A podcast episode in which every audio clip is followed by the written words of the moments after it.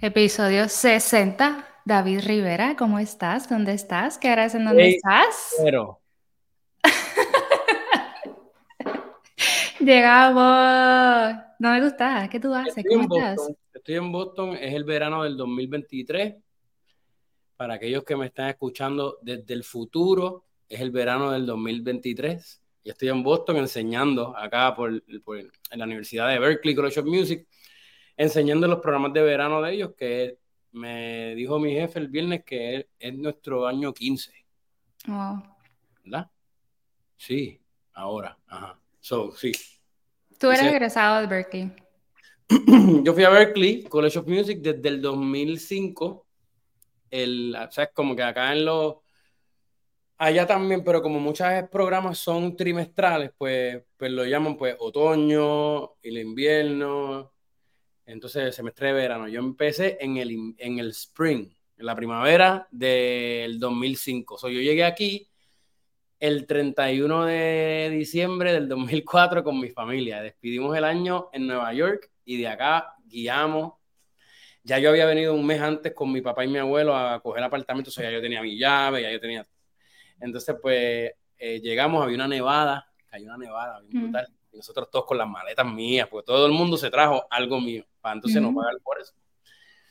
Y, y, llegué a mi apartamento, este, que fue el otro día, estuvo bien cool porque em, yo estaba viendo a Jonathan Suazo tocar su, su, su, su, su proyecto ricano y lo estaba viendo y era en un parquecito en la misma calle donde mi papá y mi mamá me dejaron, mira, este es el apartamento, aquí te quedas, papá. Y fue como bien bonito verlo a él con su grupo y tocar la música de él y estar allí, fue, fue nítido, fue bien nítido. ¿Cuánto tiempo tú viviste ahí en ese apartment que te dejaron? Yo viví ahí, ah, eso, es una loquera, te voy a decir. Antes que todo, quiero a nuestros auspiciadores, Ron, Barrilito, que hacen entrevista posible. Yo voy a dar un palo, yo no sé si tú te lo quieres dar.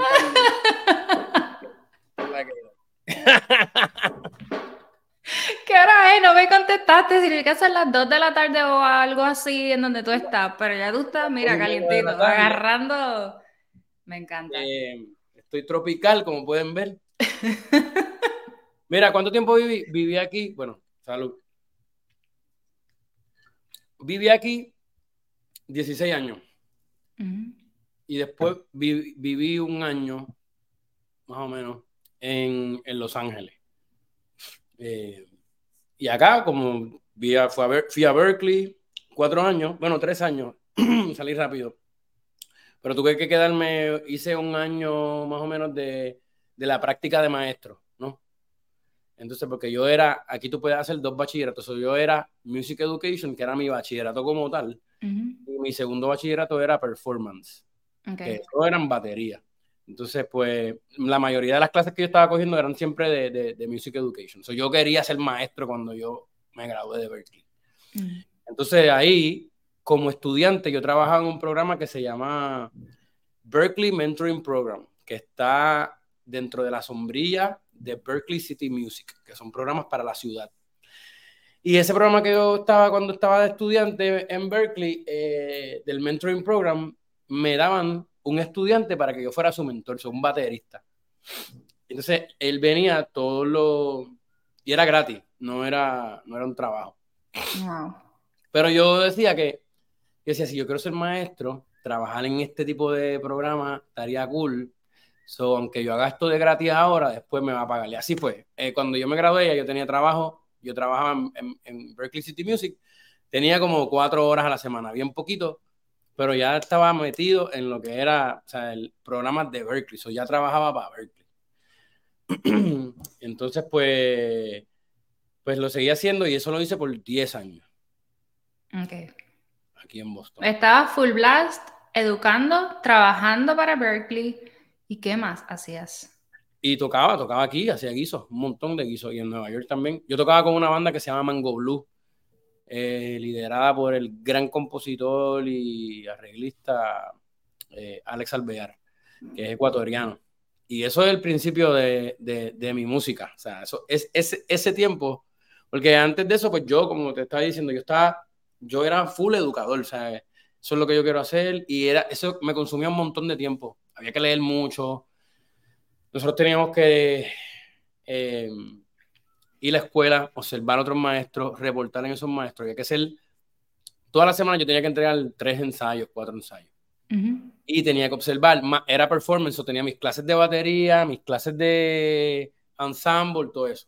era, o sea, no sé, ¿cuántos créditos tú tenías en tu escuela cuando tú estabas en universidad? Yo cogí hasta 21, pero a mí me gustaba. Yo estaba full clase. Pero usually son 12. 21 son unas cuantas clases, como 7. Ajá, ok. Pero la base dos son 12.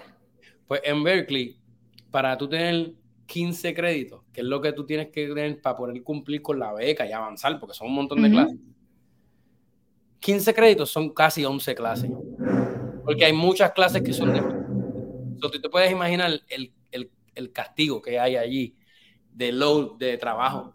Y a eso añádele que, que, la mayoría de nosotros no sabemos inglés o estamos... ese primer año es de adaptación a esto. ¿Tú aprendiste inglés allá o ya tú fuiste amolado? Yo creo que como todos los puertorriqueños, yo entendía el inglés bastante bien y lo hablaba bien poquito. lo hablaba bien poquito. Y en la cuestión de la redacción, porque dices que lo tuyo era observar y escribir. eso lo pariste. O sea, el, eh, acá hay muchos tutores, o yo tenía un tutor para escribir y aprender inglés. Eh, entonces, pues sí, porque yo no sabía. Se me hacía bien difícil también, además de la traducción al español, del español al inglés, se me hacía bien difícil la cuestión del, de los acordes, del C sharp, esos, dos sostenidos. Tú sabes, eso me confundía un montón. Entonces, pues para las clases de armonía especialmente necesitaba mucha ayuda. So, para cada, hay estudiantes que son ya los seniors, o que son bien duros en armonía y dan tutorías de armonía, gratis.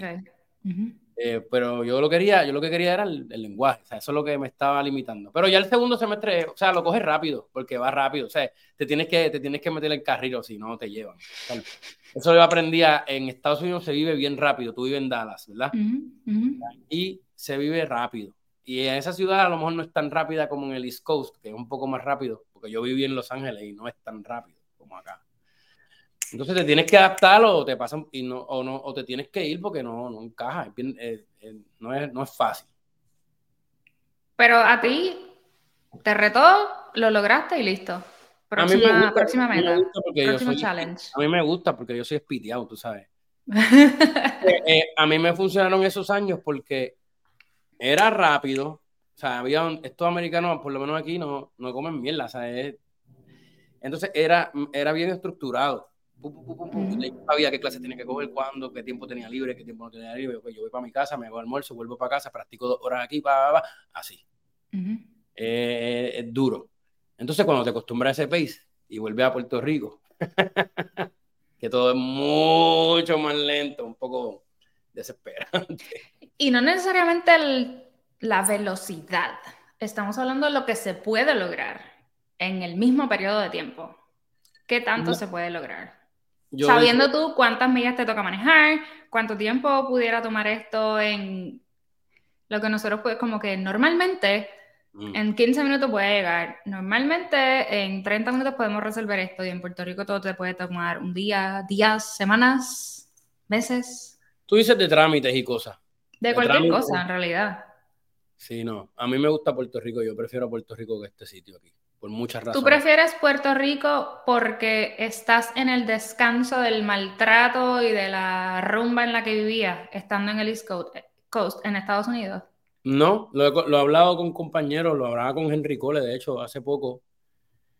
Porque para esto que nosotros hacemos, aunque aquí hay muchas oportunidades y los espectáculos grandes están aquí, eh, la vida aquí es tan cara y una profesión como nosotros que no necesariamente va a hacer dinero, eh, la vida aquí es, tan cara que no te permite desarrollar el proyecto.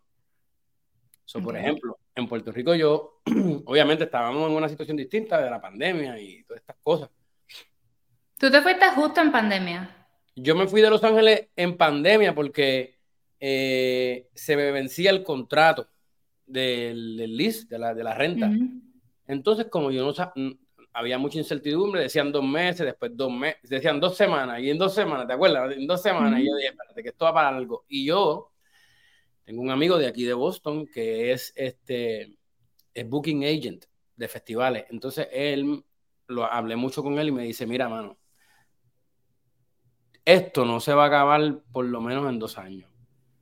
Y ahí yo dije, yo voy a pagar mis cosas. Yo me acababa literal de mudar, llevaba un año en, Los Ángeles.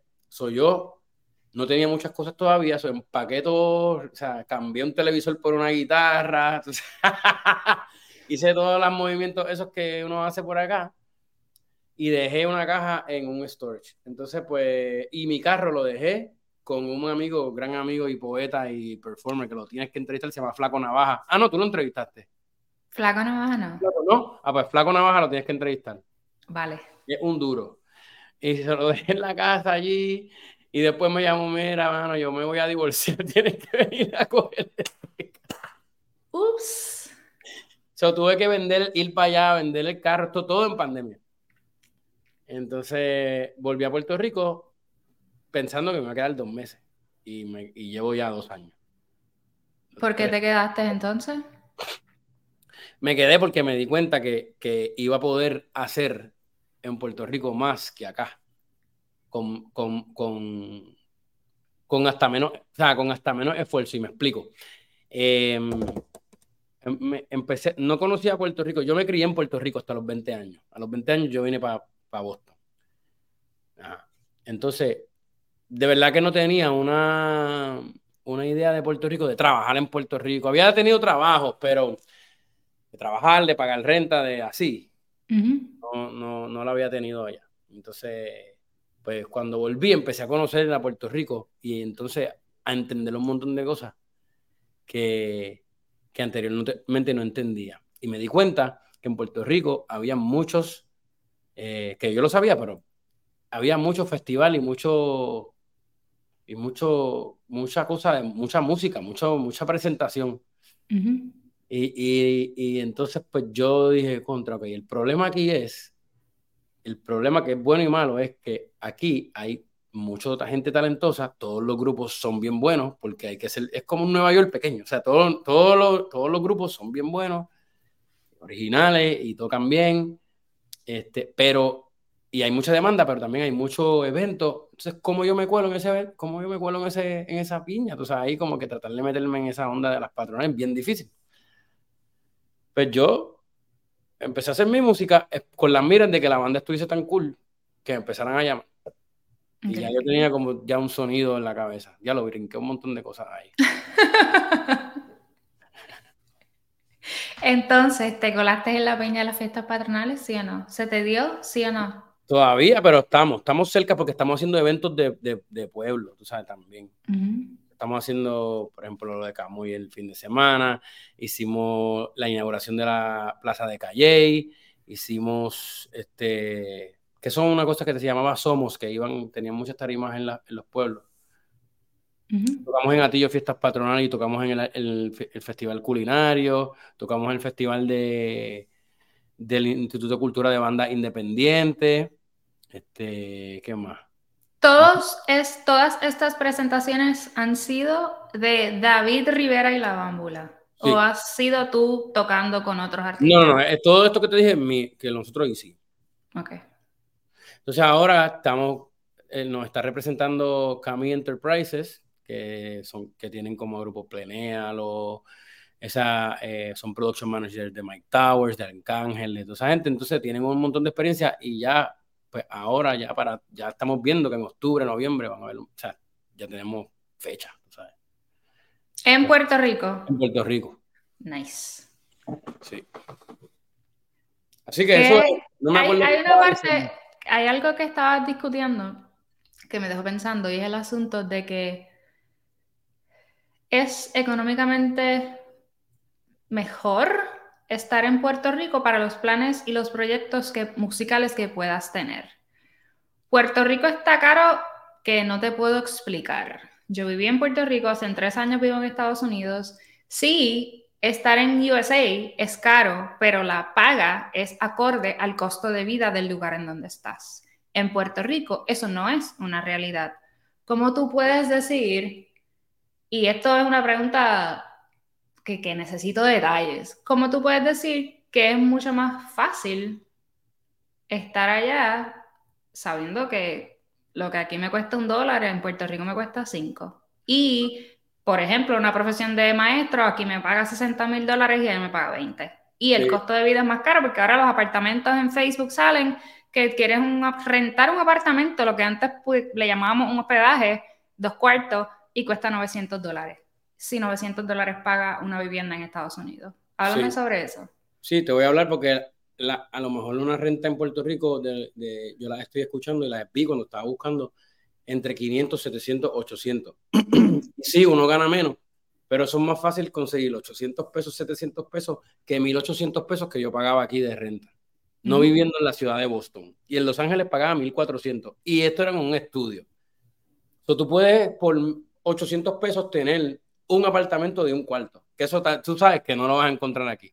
Y aunque la gente gane menos, again, es más fácil conseguir 800 pesos que 1800 pesos, aunque te estés ganando, porque cuando vienes a ver, yo de maestro aquí, o sea, si yo, yo, a mí me iba bien porque yo era maestro y hacía guiso.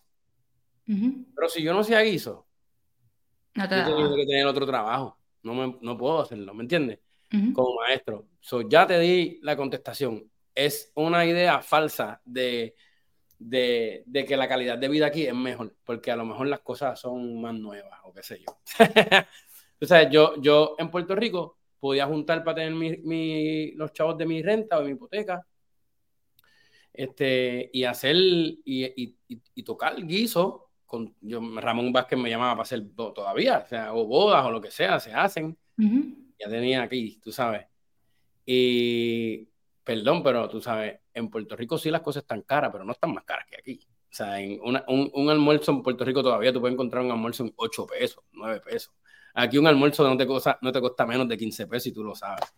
So, es, mucho más barato, o sea, es, mucho mejor. Entonces, cuando yo no tengo una preocupación de que tengo que encontrar 1.800 pesos de renta, ya yo estoy, yo puedo invertirle en, hacer cosas.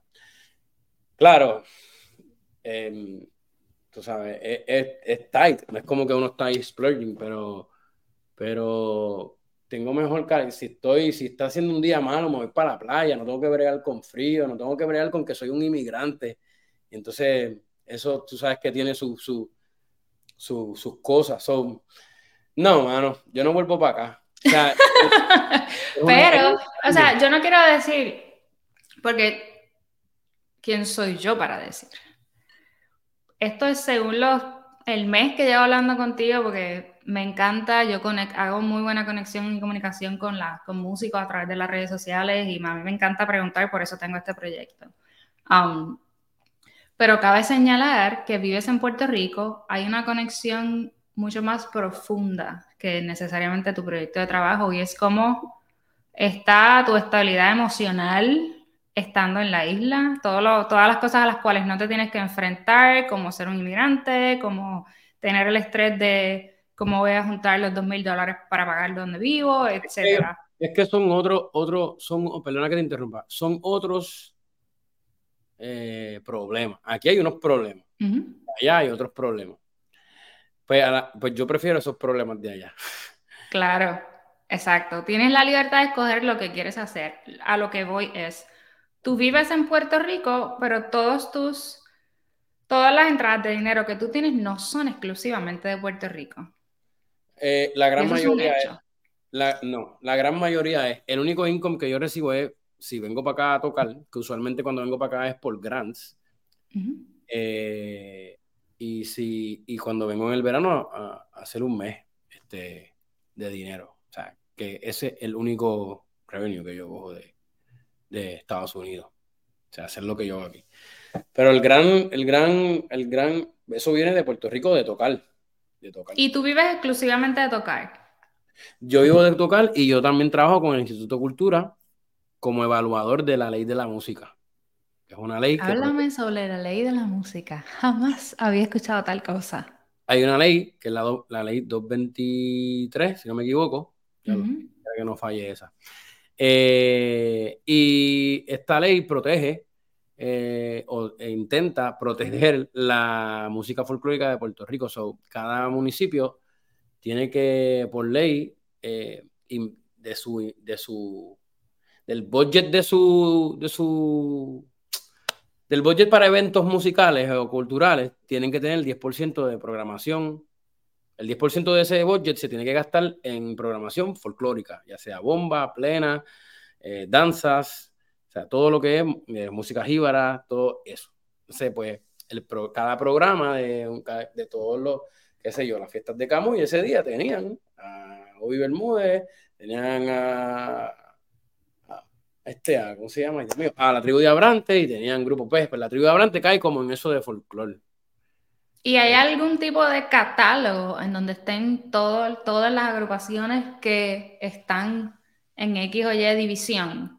Sí, hay un, ahí lo que se llaman son las, los grupos folclóricos certificados, que son unos grupos que el Instituto de Cultura certifica, así como certifica a este artesanos para que sean mm. artesanos certificados y puedan estar en eventos del Instituto de Cultura y eventos de los municipios y demás.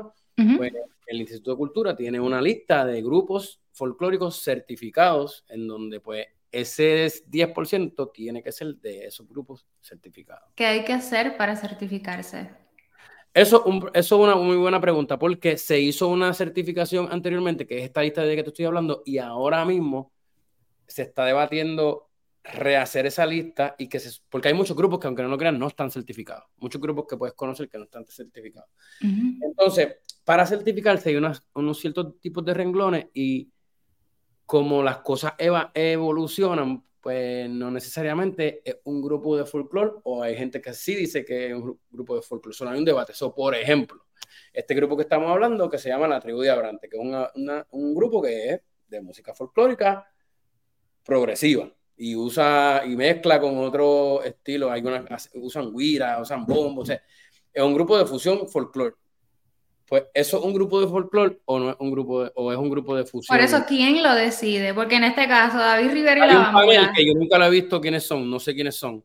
Hay un panel que son los que, que ellos son los que certifican los grupos.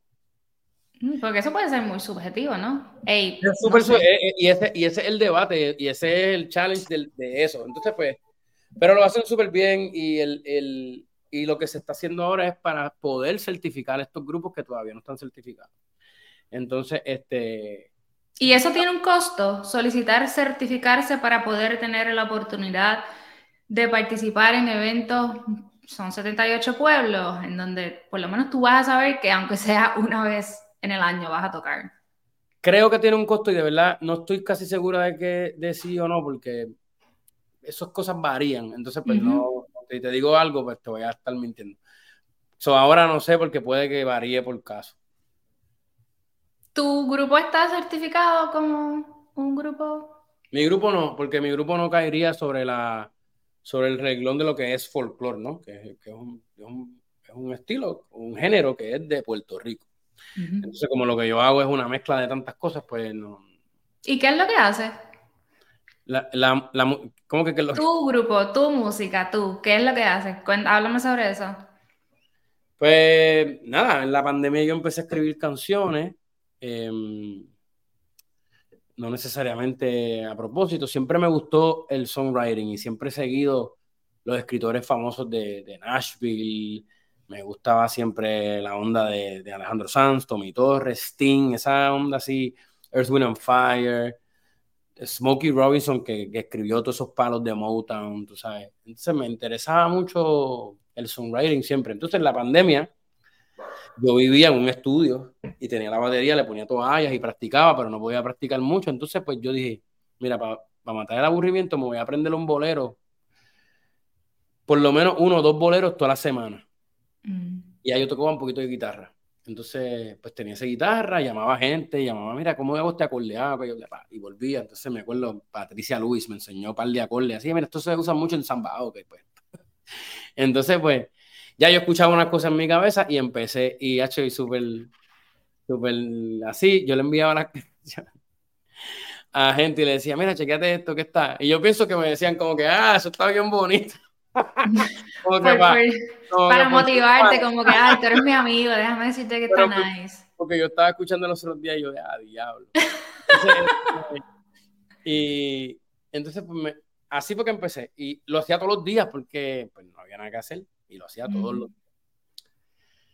Y hasta que un día, eh, ya yo conocía y tenía el contacto de, de Frankie Suárez y de Glenn Monroy, porque yo había tocado con él en, en unos eventos. Entonces, pues, yo vi el loco así, le, se lo, le envié una canción a Glenn. Y él dijo, eso está bien bonito, pero, y me mandó una lista así, y, y, y yo dije, este no sabe con quién se está metiendo. Entonces, pues yo lo, lo cogí en serio y dije, ah, ok. Entonces le seguía, le seguía enviando, le seguía enviando y le, y le, gustaban las cosas que yo estaba haciendo y me decía mucho feedback. En verdad, Glenn me ayudó un montón porque él es un compositor bien cabrón. Súper nítido y tiene como que la manera que de la manera que él ve la música es más o menos de la manera que a mí me, me, gusta ver la música, que es que pues tu vida cuenta la historia de la canción que escribe y esa canción ya tiene una melodía y pues poco a poco eh, la música va como así hasta que pues se convierte en otra cosa. Em, y él me, él ve la música así como que bien conceptual y eso me gusta un montón. Además de que su, su, disco de Rumbo a la Rumba es el disco que, que nosotros estudiamos. Eh, Jeremy te, eh, escucha mucho ese disco, yo lo escucho un montón, y todo el corillo de nosotros de acá, de los puertorriqueños que están en Berkeley, que tú sabes quiénes son, es un disco que, que, que pues, uno de los mejores discos de salsa, que o sea, es un disco muy bueno. Mencionaste a Patricia, sé que ella está en Los Ángeles, estuvo aquí conmigo. Cuéntame de ¿Qué fue de tu vida en Los Ángeles pre-pandemia? ¿Por qué terminaste en Los Ángeles? Terminé en Los Ángeles porque ya llevaba un montón de tiempo aquí y la verdad como que dos años previos a, irme de, ahí, fui a, Los Ángeles a tocar con Pedro Capó. Y yo me quedé un par de días más y vi par de panas y qué sé yo. Y dije, contra, ya estoy cansado de Boston, creo que lo que iba a hacer allí ya lo hice tengo esta edad y si me quedo más tiempo allí, estoy muy cómodo allí, ¿sabes? Como que, no sé, estoy aburrido. Creo que necesito otra cosa. Entonces, pues, me fui a LA guiando desde Boston. ¿Cuántas horas? Pero, pero ahorré unos chavos, ahorré unos chavos, porque ya tenía el plan, porque ya cuando fui allá y jangué, vi que para poder meterme y para que me conozcan y para poder trabajar y hacer lo que quería hacer, tenía que estar un, como un añito como en el jangueo. Tío, entonces pues... En el jangueo literal, tengo que salir, salir, salir y seguir conectándome y haciendo networking. Sí, que no es como que un jangueo de que la está, no, es que estás trabajando, viendo quién es las personas que están. Sí. Entonces, eh, cuando llegué a LA, eh, cuando llegué a LA, resulta que era el primer guiso de Marcos López con, con Mark Anthony. Mm. Y Marquito me llama y me dice, ¿tú estás, ya estás en LA? Y yo, sí, ya, yo llevo una semana aquí. Le dice, voy a tocar con, con Mark. Y yo, what? Pues, en el Staples Center le di una taquilla, te di una taquilla a ti y una a Jonathan. Jonathan Monte, pianista, que si no lo han entrevistado, por favor, entrevista. Es duro. Y fuimos a verlo en su primer guiso con Mark Anthony. Entonces, este, y me dijo, ¿hasta cuándo está? O sea, ¿qué vamos a hacer? Y yo, bueno, él se quedó unos par de días más y me dijo, te voy a llevar a ver un grupo que se llama Cometa, que está bien cabrón.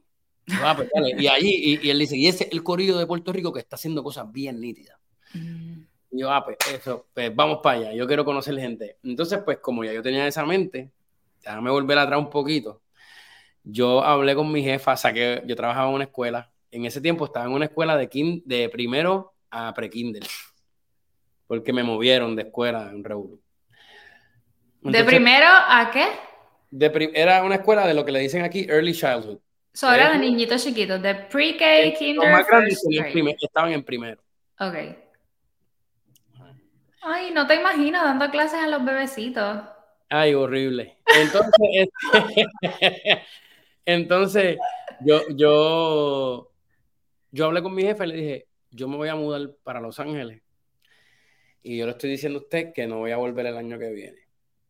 Pero yo le voy a pedir a usted, si, si, porque yo trabajaba bien y eh, que no me, que no me, que me ponga como que, como que you're not, que no, no, me vas a renovar mi contrato. ¿Por qué? Porque yo quería, porque yo quería que me dieran un employment para yo juntar el dinero que ya había ahorrado y eso, y poder estar un año entero metiéndole. Entonces, pues ella me tiró el toallazo y súper bien. Yo llegué allá y nada, no tuve que usarlo mucho porque rápido empecé a trabajar y entonces pues, pues tenía para, tenía, o sea, de dinero, pero eso me ayudó como unos cuatro meses.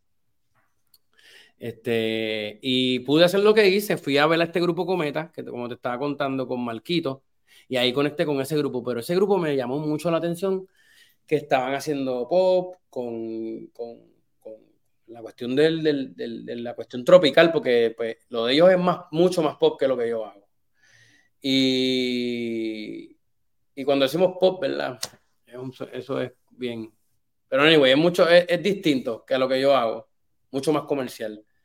Entonces, eh, a mí me encantó ese grupo tanto, tanto y tanto y tanto que yo dije, cuando salí de ahí, yo dije, hecho, yo tengo que escribir canciones. Y como ya yo estaba jodiendo con la cuestión de, los, de las canciones, pues ahí fue que le empecé a meter. Y ahí llega la pandemia. Y en la pandemia no tengo ni nada que hacer, más que hacer eso. Y lo hice todos los días y leía libros y llamaba a Frankie Suárez y le decía, mira, eh, eh, este acorde, ah, pues, y me mira, escúchate esto. Entonces, yo escucho música, siempre he escuchado mucha, mucha música de los 70. Creo que es el mejor periodo de la música. Entonces, pues, me puse a escribir y a tratar y tratar y enviar y esto está bien y qué sé yo. Y poco a poco se formó lo que, lo que estamos haciendo ahora. Mencionas que este grupo hacía algo mucho más pop a lo que tú haces recapitulo. ¿Qué es lo que haces tú? ¿Qué está pasando con la bámbula? Háblame yo, trato de hacer, yo trato de hacer salsa o música tropical. Eh, volviendo a lo que se hacía en los 70. O sea, como el 6 del solar. Eh, realmente yo no estoy haciendo algo nuevo. Yo estoy haciendo algo que lo hizo tiempo una gente que todavía sí se ponen el día de hoy, esos grupos de 6 del solar, Batacumbere, son moderno. Y poniendo toda esa influencia, mi influencia, a mí me gusta mucho Stevie Wonder, mucha influencia de música gospel en, bueno, y música cristiana en español y en inglés. Yo escuchaba mucho música cristiana. Eh, gospel, tocaba en una iglesia aquí y allá también en Los Ángeles, pero aquí tocaba una iglesia que es la primera iglesia de negros de, Boston.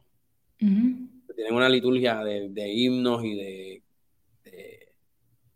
afroamericana bien fuerte. Entonces yo quería juntar toda esa experiencia con un sonido que, que fuera, con, el, con un sonido que no necesariamente sea el sonido de salsa. Entonces, para eso necesitaba músicos que no fueran salseros.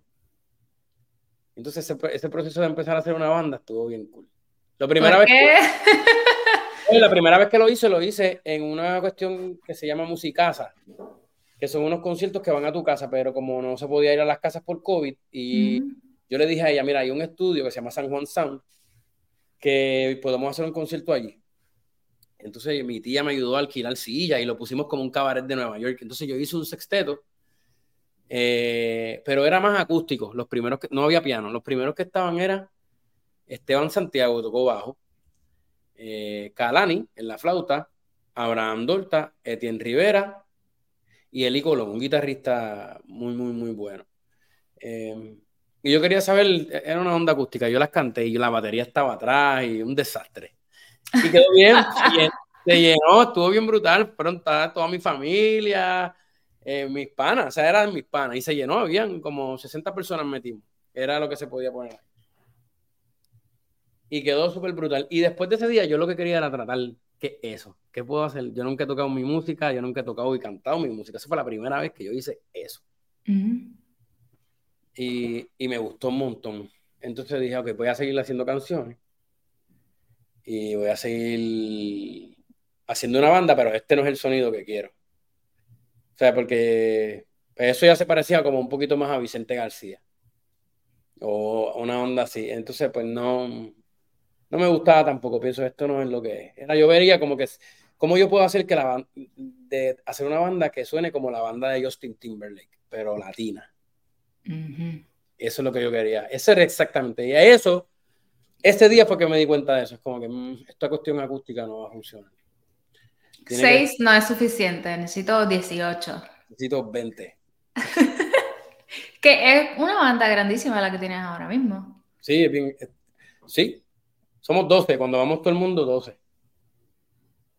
Y entonces, estando en ese concierto, siendo un desastre, como tú dices, simplemente porque todavía no había descubierto cómo era que ya funcionaba, estando la batería mucho más al, centro, en el lado, pero tú en primera plana, ¿qué te diste cuenta que te faltaba? ¿Qué le añadiste entonces?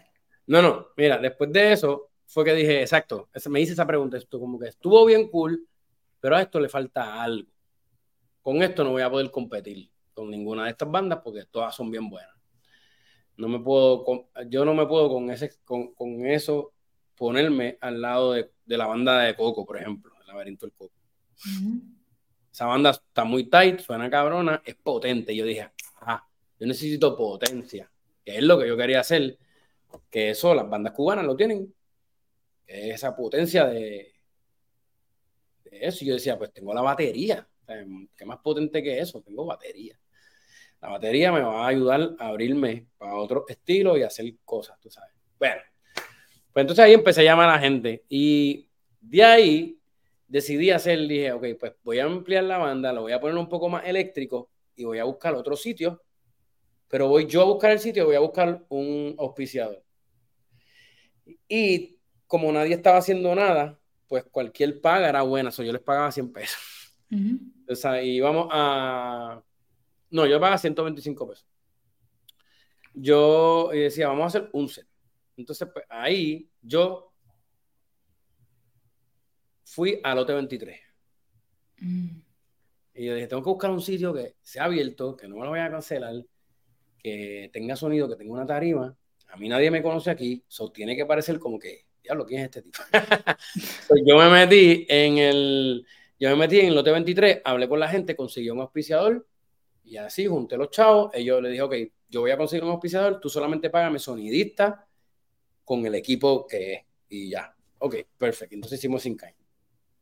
Y ahí, como era el aire libre, la gente estaba yendo, todavía estamos en pandemia. O sea, todavía estamos a un año de la pandemia. Y ahí yo hice un par de canciones mías que tenía, que todavía no habían salido, o empezaba a tocarlas. Y de hecho, habían algunas que ni las había grabado. Por ejemplo, Frenzoneo no la había grabado todavía y reboten ni ninguna de esas canciones.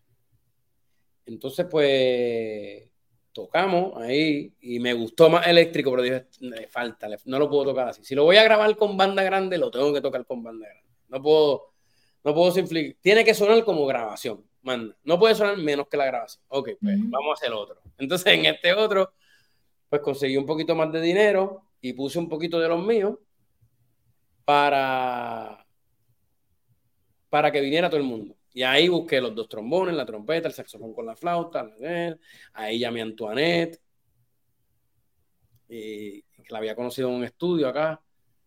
Este, y me gustó que ella tocaba guiro, me gustaban muchas cosas que, que, ella hace. Y esta muchacha es oro, es la mejor. Eh, después cuando descubrí a Tanicha también, como que, diablo, espérate, como son muy duras. Entonces, pues esas cosas se pegan. eh, y nada, y así poco a poco, poco a poco eh, fui descubriendo que ahora se escucha como allá. Ah, Era como que cada vez que tocaba decía, mm, todavía no, todavía no, no me conformo. So empecé a hacer con el lote 23, le dije, dame una fecha al mes. Yo necesito una fecha al mes. Y yo no me estaba ganando chavo, era porque yo lo que quería era, déjame ver cómo esto se oye, déjame ver cómo funciona. Y es que digo, déjame mover la batería para el frente de esta manera, cosa de que me pueda ver el público y también yo pueda dar cue. So, yo también había escuchado que las bandas, como se hacen las bandas, es tocando. para yo encontrar un sonido tenía que tocar. Tenía que tocar. Entonces yo me comprometí conmigo en que tenía que buscar un guiso al mes. De lo que fuera. Y si yo tenía que poner los chavos, tenía que poner los chavos.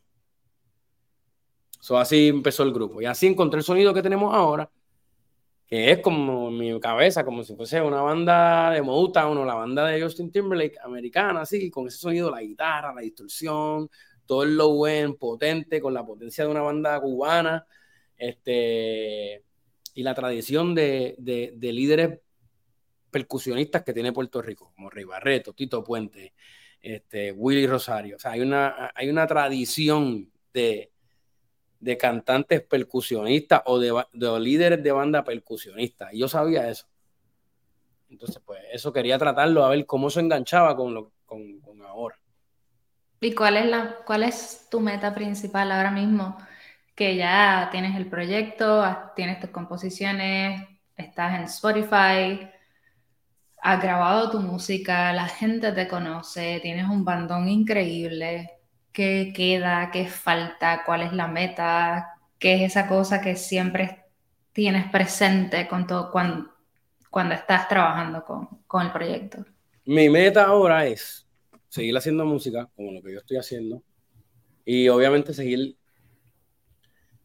de alguna manera dejarle saber al público como que no esperes siempre lo mismo de mí. Y si yo te doy lo mismo, entonces ahí critícame. Pero si yo no te doy, o sea, Prince, a mí me gustaba Prince porque ese tipo, tras todos los discos de él, él es bien distinto. Y por eso a lo mejor dejó de ser mainstream, porque pues las disqueras decían, no te puedo vender porque, cabrón, estás cambiando todos los días.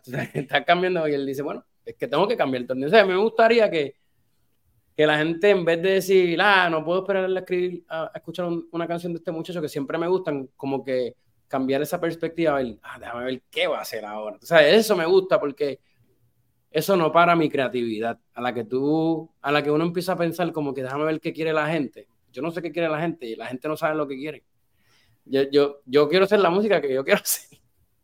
Y si a ti te gustó, te gustó, y si no te gustó, no te gustó. Pero pienso que si, si yo estoy pensando en, en tener público joven, en adquirir este, seguidores, en, pues no voy a poder hacer lo más honesto que yo pueda hacer. Entonces, pues, hasta ahora nos hemos mantenido fiel en hacer lo que estamos escuchando y el que le guste, le guste y el que no le guste, pues, que escuche otra persona. Me gusta esa idea. Y hasta cierto punto no cierra el camino o tu visión. Puedes hacer lo que te dé la gana, puedes intentar lo que te dé la gana porque no lo estás haciendo con una meta en particular de que estos son los parámetros, esto es lo único que puedo hacer o tengo que hacerlo solamente por, por esta razón o con este propósito. O sea, mi meta es, y esto te lo digo, o sea, esto lo digo, no quiero, yo quiero tocar en todos los eventos que me llamen. Pero mi meta es que yo esté en, que ya soy una banda como Sima Funk, como Snacky Poppy, como, como, como The Tennessee Kids, como, tú sabes, yo, que me pongan en Newport Jazz Fest, que toquemos en SNL, tú sabes, es una banda de esa, que no me digan, esto es una banda de salsa, no, no, Sí, nosotros tocamos salsa, pero nosotros no somos, una, nosotros tocamos música y va a haber un momento reggae y va a haber en un momento eh, bomba y va a haber en el disco nuevo hay mucha plena porque pues llegué a Puerto Rico y empecé a conocer esta música de una manera. Entonces, pues, que no nos pongan en una, o sea, si tú pones a un artista en un, en un encasillado, pues ya le, le, quitaste la mitad de la creatividad porque ahora él tiene que hacer eso, porque eso es lo que le gusta a su público, porque si no, ¿sabes? Y como que no es justo, y sí, pues no es justo, ¿verdad? Y ese es el negocio y Pocket, pero pues mi mentalidad es, yo voy a hacer, me gustaría irme para ese carril, y en ese carril la gente quiere ver cosas distintas. Entonces yo quiero tocar todos los eventos que me llamen, pero los que quisiera tocar son ese tipo de eventos que son eventos con un público que, es un público como cultura. Cultura es una banda que sigue evolucionando. Y, y, es una banda que toca reggae, que toca dancehall, que toca todo, o sea, todos esos estilos dentro de lo que es esa música. Pues eso es lo que yo quisiera hacer, que es lo que era Cortijo. ¿Verdad? Cortijo no era una banda de salsa, era una banda de plena, de bomba, de tocaban de todo. ¿Cómo conectamos todo esto al enchufe? lo mismo, el enchufe, un evento que, que, me lo, quería, lo tenía pensado hace tiempo, pero no fue hasta que mi amiga Daimea Rosena me dijo que me fue a ver a Luquillo, al Synod, porque la noche anterior la habíamos tocado en el evento de Suazo, y ella estaba y nunca había escuchado la banda, le encantó, y después el otro día dijo, hoy vuelvo, y nos quedamos hablando después del que hizo un montón de tiempo y me dice, eh, tú necesitas buscarte un guiso steady. Y ella me dice, ¿por qué? Porque eso es lo que hacen las bandas en Cuba. Y por eso suenan así. Entonces, pues, ella me dice, Habana de primera tocaba en este sitio, que era un sitio bien porquería, a las 3 de la tarde los martes. Y ella dice, y, los primeros días habían dos personas, diez personas, pero ellos seguían y seguían y seguían hasta que se convirtieron en ese grupo. Porque como te estaba diciendo ya, mientras más uno toca, más uno puede resolver los problemas. Este sonido del piano no me cuadra. Tiene que cambiar. Y si me quiero escuchar así, pues tengo que tener un pianista que sepa de sonidos, que sepa de lo que está pasando ahora en el... Cosas así. Los músicos que están en mi grupo no, no pueden ser salseros. O, gente que primeramente lo que toca es salsa. O lo que toca... Se tiene que ser un músico que tenga un entendimiento de muchos estilos. Por si versátil. Sí. Que sea versátil. Que si queremos hacer soca, hacemos soca. Si queremos el reggae, hacemos reggae. Lo que sea y si yo le digo, tócate este tumbado así, yo voy a tocar la campana normal así, pero para ver qué eso le da a esto y cómo podemos bregar. Y así. Entonces, te dieron este consejo y tú mismo fuiste el que tuvo la idea del enchufe. Yo fui a coger lo del enchufe, eh, hablé con la gente de la respuesta porque habíamos hecho lo de Suazo hace una semana y yo fui allá y le dije, y le dije, yo necesito hacer un evento aquí, porque yo, pero tiene que ser gratis.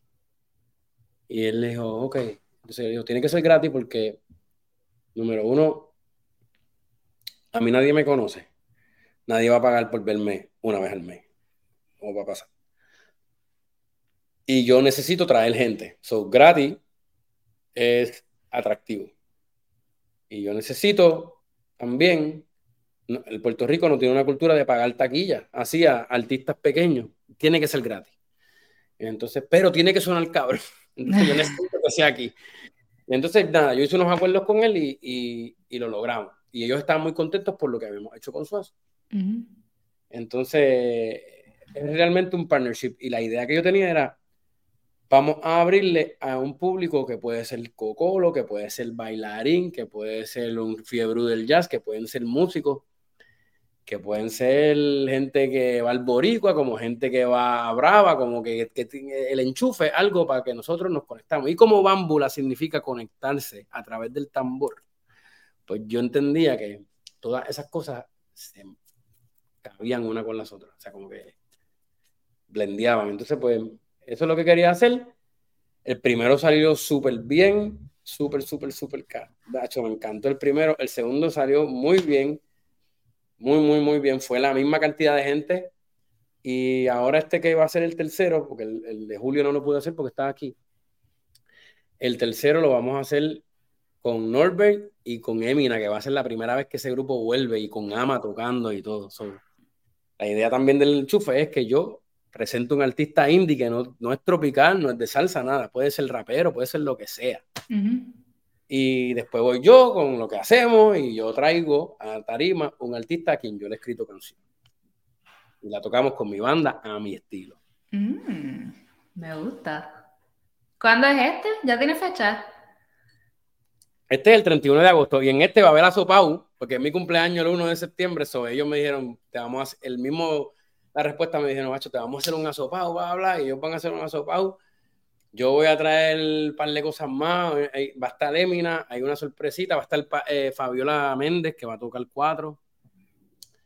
Va a haber un par de gente bien chévere. Vamos a hacer un jam session nítido ahí. Vamos a celebrar mi cumpleaños y nada, tocar. Y creo que vamos a tocar un tema nuevo. Hay un tema nuevo que lo vamos. Digo, creo no. Vamos a tocar un tema nuevo. ¿Cómo se llama el tema nuevo? Ese se llama La Lengüita, que está en el disco nuevo. ¿Cuándo sale el disco? Un arreglo de Ramón Sánchez, el duro. ¿Cuándo sale el disco nuevo? Bueno, la fecha proyectada que tenemos es febrero 9. Ya estamos más de la mitad hecho. Me falta grabar los últimos tres temas. Y pues entonces pues ir al proceso de masterización y todo eso. Y entonces pues ahora con la gente de Symphonic, pues ya tenemos como un tipo de calendario para, para lanzar. La fecha de lanzamiento es en febrero 9. Pero antes de eso vamos a tirar una canción que todavía no sé cuál es. Creo que va a ser pasiva-agresiva, pero no sabemos todavía. pasiva-agresiva. Ay, ay, ay. Este, dentro de todas estas transiciones, vivir 20 años en Puerto Rico, irte a estudiar a Boston, trabajar allá, moverte a Los Ángeles en busca de algo más grande, enfrentarte a la pandemia, tomar la decisión de regresar a tu isla, a tus raíces, a tu país, a tu familia y empezar básicamente desde cero. Hoy estás aquí, tienes tu plan, el próximo, la próxima producción viene en camino, todo se está dando. Dentro de todo el proceso, ¿ha habido algún momento en que has pensado quitarte? ¿Has dicho, Dios mío, ¿por qué me está pasando esto? Algo gigantesco que haya marcado, porque ya son, ya son casi 40. Yo sé que tú no hablas de eso, pero a mí me gusta. ya son casi 40. Yo, este, lo que yo voy a hacer es seguir haciendo este proyecto hasta que yo pueda. esto es lo que yo voy a hacer. Dentro de ese tiempo, sí. No, no, nunca pensé en quitarme, quitarme, pero siempre decía a mis panas, panas. que algunos del grupo que son mis panas de que conozco desde acá y eso. Decía, el, el, momento que tú me veas que yo estoy haciendo el ridículo, tú me vas a llamar y tú me lo vas a decir. no hables mierda de mí por ahí, tú me llamas y me dices, cabrón, ¿qué estás haciendo? eh, eso, eso, eso lo tengo bien claro. Yo voy a hacer lo que más yo pueda, honestamente, y tocar, hermano. En verdad, lo más que yo quiero es tocar con ese grupo. Eh, no me importan los, o sea, son necesarios y son importantes los, los monthly listeners en Spotify lo que sea. Eso está bien chévere, ojalá que crezcan un montón. Ya están creciendo. Pero en verdad, yo quisiera tocar y tocar en Puerto Rico. Me gusta que, me gusta que soy parte de la escena musical independiente de Puerto Rico, donde hay unos músicos bien o sea, una banda increíble. me, me da hecho, tú sabes, como que yo sé que si voy a tocar al lado de la, del laberinto del coco, tengo que, no, puedo ir a tocar bien porquería, ¿no? Entonces, pues, eso a mí me gusta, eso, eso me gusta. Todas las bandas están duras. Eh, cualquier banda eh, que hay en Puerto Rico está chévere y suena bien y tiene una identidad y, y no puedo ir al lado de una banda. Ahora voy a tocar el primero de octubre en, en, ay Dios mío, en el evento de la Loma 2, que es un evento que hace Norberto Vélez a raíz de su programa Sesión desde la Loma, que nosotros estuvo, estuvimos y nosotros abrimos el show. Con mi mentalidad es que después que nosotros toquemos, esa gente se la haga difícil. Ah. fallé. Digo, lo vas a subir la vara en ese primer tratar, por lo menos tratar de que, que, porque soy el primero y después van esos caballos después de mí. O sea, yo entonces, pues yo no puedo ir allá a tocar, no, tengo que ir a tocar. Que a esta gente se le haga difícil tocar después de mí. Porque después no se van a acordar de mí, pues soy el primero. Entonces, pues. Hay que romper. es una, abril, abril es una responsabilidad bien grande porque se te hace el tono del show. Entonces, pues, eso, tengo una responsabilidad grande de lucir bien, o sea, no, no, no, no, puedo lucir mal. Entonces, pues, esto es un reto y me gusta eso. ¿Cuál es tu mejor cualidad, David? Eh, eh, creo que soy muy persistente. Hasta que no encuentro, yo quiero eso, lo voy a, va a pasar. O sea, yo me lo pongo de propósito. Y fallo. Ahora mismo hay un, hay un evento que no vamos a poder hacer y fallé. Eh, pero traté lo más que yo pude y me lo con toda la energía. Así que, pues, yo creo que, que Ah. ¿Qué necesitas? ¿Qué te hace falta? ¿Qué cualidad es la que todavía le estás dando amorcito, cariño, para poder crecer, mejorar? Como todos los músicos, o sea, lo voy a decir aquí, por más que necesito ser más organizado, o sea, todos nosotros tenemos muchos tabs abiertos. Que pienso que es admirable de que, de que podemos hacer tantas cosas, o sea, son muchas cosas. Escribir la música, buscar los guisos, enviar emails aquí, este, hacer networking, ir a salir para que te vean quién es este tipo. Oye, mira, yo escribo canciones, ah, pues vamos a juntarnos. Esa es bien un montón de cosas. eso requiere mucha organización. Y pues, yo creo que ahí está el, puede haber sido el talón de Aquiles. y eso está bien, se sabe. Pero más se pone más fácil mientras hay más gente. Ahora está la gente de Cami Enterprises conmigo, mi manager Jenny Pulido, que tiene un montón de experiencia con Spanish Harlem, Jennifer Peña fue parte del equipo de David Maldonado. Este, en los 90 que tenían a DLG, la India, que hicieron eso, Mark Anthony. esa es una mujer que sabe, conoce mucho el negocio. Y, cuando hacemos tour manager y eso, tengo a Karen Linieves, que es durísima, que puede hacer lo que sea hasta de sonido, ¿sabes? Entonces, tengo un buen equipo. Tengo a Francesca Maisonet que me hace la, los posters, porque eso es una cosa bien importante que el look del el arte de las cosas que yo hago que no parezca de fiesta patronal. Digo, no que eso está mal, pero Tú sabes cómo no quieren. que yo no quiero que se vea. Quiero que se vea hipster, o sea, que quiero que se vea moderno, quiero que se vea que se parezca a mí. Entonces, que cuente una historia al arte también. Entonces, Francesca sabe distinguir lo que yo le comunico, como yo quiero, que nosotros hablamos, yo le explico, le digo, mira, ejemplo, quiero que este póster parezca un póster de los 70. Entonces, pues, ¿cómo podemos hacer eso? Pues ahí ella se mete para la película y, trabajamos los pósters así. El cover de Pasiva Agresiva me gusta mucho, parece un cover de un disco de los 70 normal. Y lo hizo, este, ay Dios mío, se me olvidó el nombre de ella ahora. Yaris Ortiz. Yaris Ortiz tomó la foto, es una foto que ella tiró random y a mí me encantó porque es una foto de un cuchillo con escarcha. Nice. Eso. Entonces, pues, pues quise hacer algo así eh, minimalista, bien minimalista, y me, gustó mucho. Y que sean como las carátulas viejas de los discos. Tú tienes un look muy particular al vestir. ¿Tú lo piensas o te sale? ¿Es una estrategia? ¿O tú te levantas así? No, una estrategia, pero inconscientemente, o sea, inconscientemente yo quiero ser, parecerme a Mael o a Marvin Gaye. Esa es la que hay.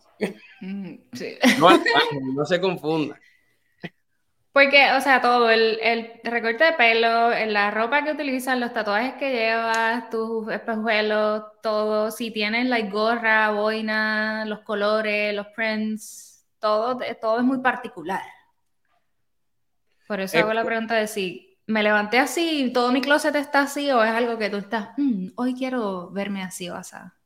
Y no, me gustan las gafas, me gustan mucho las gafas, tengo muchas gafas. y me gustan los gorros, las gorras, las gorritas caples, los beanies. Entonces, me gustó mucho esa cultura del streetwear de, de, de, de americanos, de, hip hop me, me, gusta y lo combino con, qué sé yo, no sé, me pongo lo que me dé la gana. a mí me encanta, es un look, pero es un look particular, muy distinto a lo que la gente usa por ahí comúnmente. Y si vives en Puerto Rico, pues tú no pareces un caco, ni un claro, No tengo, me dejo la barba porque no tengo quija. Y para El balance está ahí. Sí. Pues pierdes tus poderes y pierdes la barba. No, no, no, no. No es para tanto. No, no es para tanto. Si fueras a completar la frase, no basta con, ¿qué dirías? No basta con conformarte con, con, algo. O sea, yo quiero tocar en ese en él y hasta que no llegue allí voy a seguir persistiendo. Este, persistiendo, me gusta. Persistiendo en tocar en ese show por muchas razones. Por ser latino y representar porque tú sabes lo que es eso acá, y todavía tengo esa mente, aunque vivo en Puerto Rico, es como que no, no, no. Si no hay latinos ahí, tienen que haber latinos ahí. Entonces, pues, eso me gusta mucho. Me gusta mucho la cuestión, no conformarte con ser del montón. Yo quiero que la banda mía la comparen con, con Seis del Solar, con, con, con, con Batacumbele, con Iraqueres. Mira, esa banda en ese tiempo era la banda. Eso a mí me interesa mucho, más que ser famoso, más que tener palo, más que tener chavo. Si yo logro más que esa cosa, cumplí mi propósito, ya. Si eso es lo único que yo cumplí, pues ya. Había una banda que estaba bien cabrona en Puerto Rico, que tocaban en el Hotel San Juan los viernes y después hacían este evento en la respuesta. Esas cosas a mí me gustan más que todo, que, que todo lo demás. Me gusta. ¿Qué te falta? ¿Qué viene? Bueno, ahora vamos el, estamos haciendo el disco, las canciones nuevas del disco que se llama Cuentos, Covers y Maquetas. Es un disco de tres partes, cada parte tiene tres canciones. Cuentos son cuentos que inventé. Cuentos remixes, perdón. y maquetas. Eh, los remixes son canciones de la gente que me enseñaron o que fueron mis mentores. Eh, es un cover del Mango Blue que se llama Vaya con Dios, que lo tocamos en nuestro set ya. Eh, es un cover de una canción que se llama La Manitud del grupo La, Clave Secreta, que cuando yo estoy en ese grupo, pues yo, yo canto esa canción. Eh, y entonces vamos a hacer una canción mía de un, remix a una canción mía. Entonces, pues, el, el, último movimiento se llaman maquetas, que son un poquito más electrónicos, con sonido nuevo, este, pero siguen teniendo los arreglos y la banda así full. Eh, cada movimiento empieza con un poeta describiendo lo que yo les dije que eran cuentos en, este contexto, que es porque son remixes en este contexto y que son maquetas. Y me gusta que está Flaco Navaja, está Black Rhythm de Puerto Rico, que es Honduras, y está la, eh, la, poet, la poetisa más brutal que tiene Puerto Rico que se llama Ana Teresa Toro. Y ella, ella es la que va a decir el, poema, o, o, ella es la que va a describir a, través de su poema qué son maquetas. Mm. Entonces, pues cada uno, cada una de esas personas prepara el, prepara el, movimiento. O sea, eso es como una pieza clásica. Están estas tres piezas, tres piezas y de estas. Entonces, esto sale el, el 9 de febrero con favor de Dios. Yeah. Me encanta. Bueno, gracias por regalarme tu tiempo. Salud. No tengo ningún palo a la mano, pero espero que te la estés pasando bien. Te deseo el mejor de los éxitos en tu próximo evento el 31 de agosto y muchísimo éxito en esta, con esta nueva producción que sale ya en febrero. Happy birthday. Besos y abrazos y nos veremos en la próxima vez. muchas gracias.